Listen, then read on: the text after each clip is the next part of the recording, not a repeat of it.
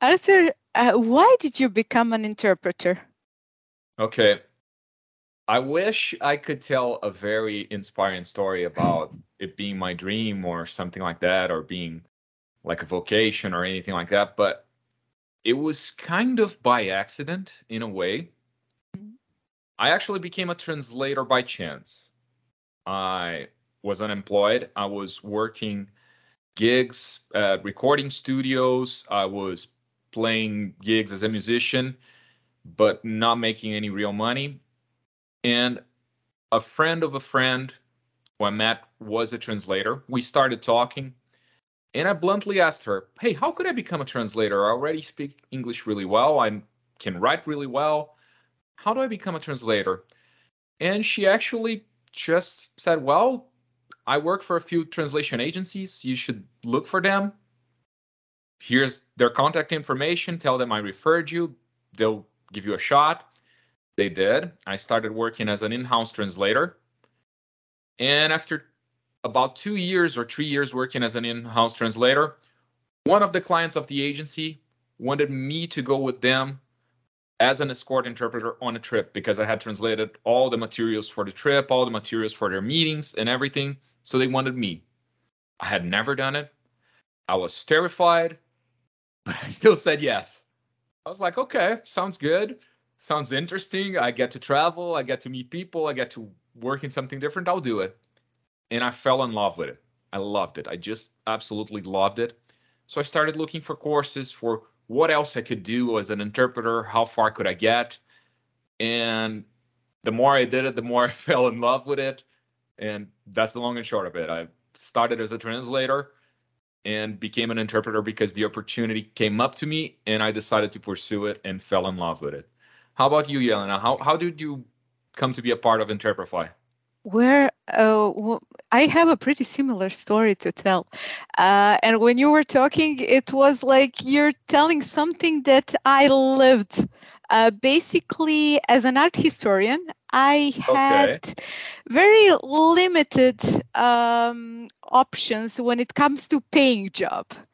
Okay. So yeah, and then I, I was yeah, and then I was trying to find a job, and uh, I applied for a position of a remote support technician here in Interprefy, and I got it and i started working uh, in interprefy and I, I, was so stressed out like that job wasn't that great for me because you needed to react fast. You know how our technicians are working. They are very uh, techie people who are just like resolving issues in a like four seconds. And i'm a slow slow person.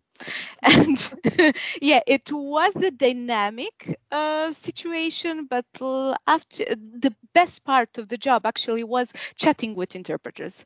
This is something that i loved.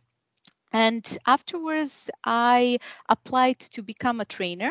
I become a trainer and then i could do everything a bit slower in okay. my own pace i could teach someone something that was uh, close to me because now i understood platform that well. And at the end uh, i think that i'm here in interprefy for three and a half years and two years as a trainer. So yeah. Okay. That's very interesting. I can, I can very much relate. I when i was working in studios and as a audio engineer or assistant, I hated it because of that pressure to solve things quickly. Yeah. Especially working on live situations, I hated it. But the funny thing is, I thought I might hate interpreting too because it is also high pressure. But for some reason in my brain, two different kinds of high pressure. The interpreting pressure makes me feel good. The solving tech issues on the fly pressure did not. So I, I can relate to. Yeah, I can understand that most of the interpreters have the same issue. Like uh, they, they adore interpreting and they really like to interpret like even if the sound isn't that great but when they need to fix something on their end uh, like in very short period of time or react fast while they're interpreting and it's very uh, understandable that it's hard to do so.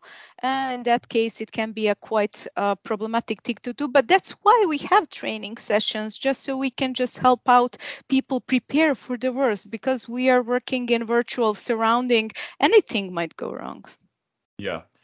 That was a big switch for me and for a lot of interpreters i think from working on site to working remotely.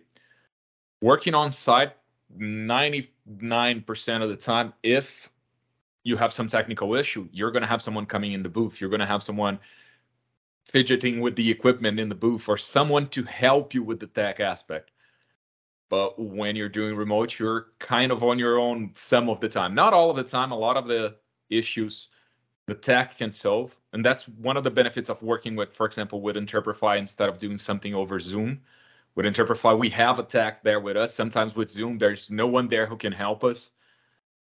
But that was a big change that having to be responsible for your own tech and having to do that on the fly. That was a, a bit of a learning curve. Yeah, I can understand that, especially like I, I uh, think that interpreters told me no i think i know interpreters told me when they are working through zoom and that when the zoom didn't have the integration you needed to have like two computers and a phone and work uh, like it was a bit of a problematic situation for interpreters to deal with that. But when when they got to our pl- platform they were like, oh my God, this is so easy. and it was easy for me to explain to them, okay, you just need to click on this and you just need to do this and you are complete, you, you did the relay and, right. or you, you did, actually you, you, you're hearing the relay and you do the return. So it's, it's just that. But like when you need, uh, I think that like COVID didn't help interpreters in that, uh, in that sense uh, that they were stressed out most of the time while learning. So I think that we needed to just like uh, take some pressure out of them with our training here in Interprefy. I get that. So what is your favorite part about your job as a as a training specialist? What gets you excited about it? Uh, an opportunity to help someone, you know, especially when you see that uh, like most of the people who are now coming to the platform to have a training session with us they know what they're doing. Like we don't have that many interpreters who don't know how to open their laptop anymore. But these days it's it's getting better. You mm, like uh, interpreters worked with uh, many different setups. So but it's always uh, a for me it's always like something close to my heart to just help out someone with something. If i see that someone is having a, a problem understanding certain concept or just like it's a little bit stressed out with using this kind of equipment. Like i'm there to calm them down to help them out to prepare them to just like talk about uh, different scenarios. When, when we are talking about training uh, and I, I trained over 900 interpreters but wow. when i say trained i uh, i actually had a conversation with more than 900 interpreters. Right. And like it's a two way street. I'm getting knowledge from you and I'm giving you like a part of knowledge, actually something that you will need on your future event with Interprefy. So like I'm passionate about that, about exchangement of knowledge. That's really cool. You're the people person of the tech side, right? Yeah. and not just on the tech side, like on the art history side too, because I really like working with general public and yeah, with with people. Yeah. I get that. I one of the things that was one of my favorite things about going from being mostly a translator to being a translator and an interpreter and in working with interpretation in general was exactly that having more of a chance to work with people, being part of meetings, being part of events, because translation can become a very lonely activity, I think, at least for me. I like it, I love it, but being there at your computer, at your own home office, day after day, translating can get a bit, bit tiresome. And interpreting brings other people into the game. It brings that one on one interaction, that real time interaction. And that to me is one of the most fun parts of it. But do you have some kind of story when you had like a, a very a people uh, experience on RSI platform, for example, like working with a partner remotely? Yes, there there were actually a few events where it's not the same thing as working in person, but depending on who your booth mate is, who the colleague you're working with is, you can have some very fun, very amusing interactions. Uh, we had an event that had three interpreters in the booth per booth because it was a long event. And I remember it was me, Ana, and Cecilia Matos, and I love working with them. And what happened was on the breaks, we would be chatting on WhatsApp. We had a Zoom call before and after the event. We had conversations. We already knew each other. So there was that kind of interaction. Even if it's not the same thing as working an in-person event, you do get a little bit more of that connection with someone. You do work more hand in hand, even if remotely with them. So that was one of my favorite events just because of that. That was a really it was really great teamwork. We divided very well how we were working together, who was taking each position, what we were doing, who would take each segment, how we were supporting each other with technical terms or anything like that. And we also were just talking as friends and colleagues and sharing stories and so on. So it, it was pretty good. And do you ever exchange knowledge about technology? For example, between interpreters, are there conversation about like headsets, about the things that we are always bothering you with? Oh yeah, a lot. I've uh, I've exchanged a lot of recommendations on tech with uh, uh, another Portuguese interpreter colleague, Amanda. She's the one who actually referred me to Interprefy to InterpreNet years and years ago we have discussed tech many times. We also have other conversations on software for to, to improve any performance or how to best have things set up in terms of connection and I've had discussions on whether to use or not to use no break, what kind of device to use, and other tech related things as well. Uh, if we need to record something, I've taught a few interpreters how to use recording software and how to edit so they could send their clients or patch up something that wasn't that didn't go off too well during the live event and maybe the client asks oh could you send a recording and i've helped colleagues learn that there's always that kind, kind of interaction i think it's essential between professionals helping each other learn i've had colleagues help me learn how to best use subtitling software I've helped other colleagues learn that afterwards. And it's great to have that interaction, both in terms of hardware understanding. Okay, what should I be using? What headset do you like? I'm planning on buying right now a. I don't have a headset. I use a microphone and mm. headphone, but I'm planning to buy a headset just for convenience and just for a backup. And I've been talking to interpreters. Hey, which one do you like? Which one do you prefer? Why do you think that one's good? So it's it's really nice to have that interaction. Okay, That is great to hear that you are talking about that too. yes. So, if you could tell me one thing I probably don't know about your job, what would that be? Okay.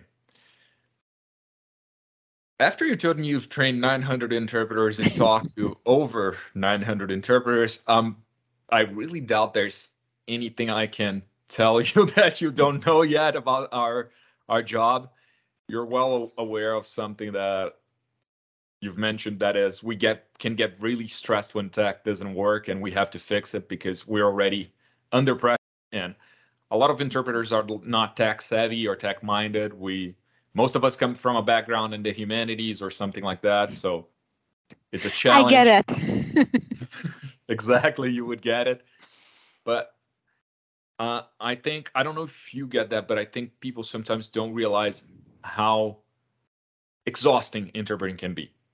And I get that from clients. I sometimes realize they don't understand that. They don't understand, well, why why do you need two interpreters? Why do you need to switch over?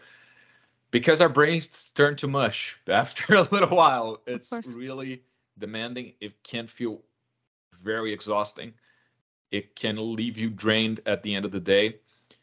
Not only due to the challenge of everything because it's difficult. You're listening in one language, speaking in another. It demands a lot of attention, but also it can be very emotionally taxing because sometimes you're talking about serious diseases. You're talking about people who have six months to live, or you're talking about serious crimes, or even during COVID, there was a lot of situations where we were talking about people losing their loved ones.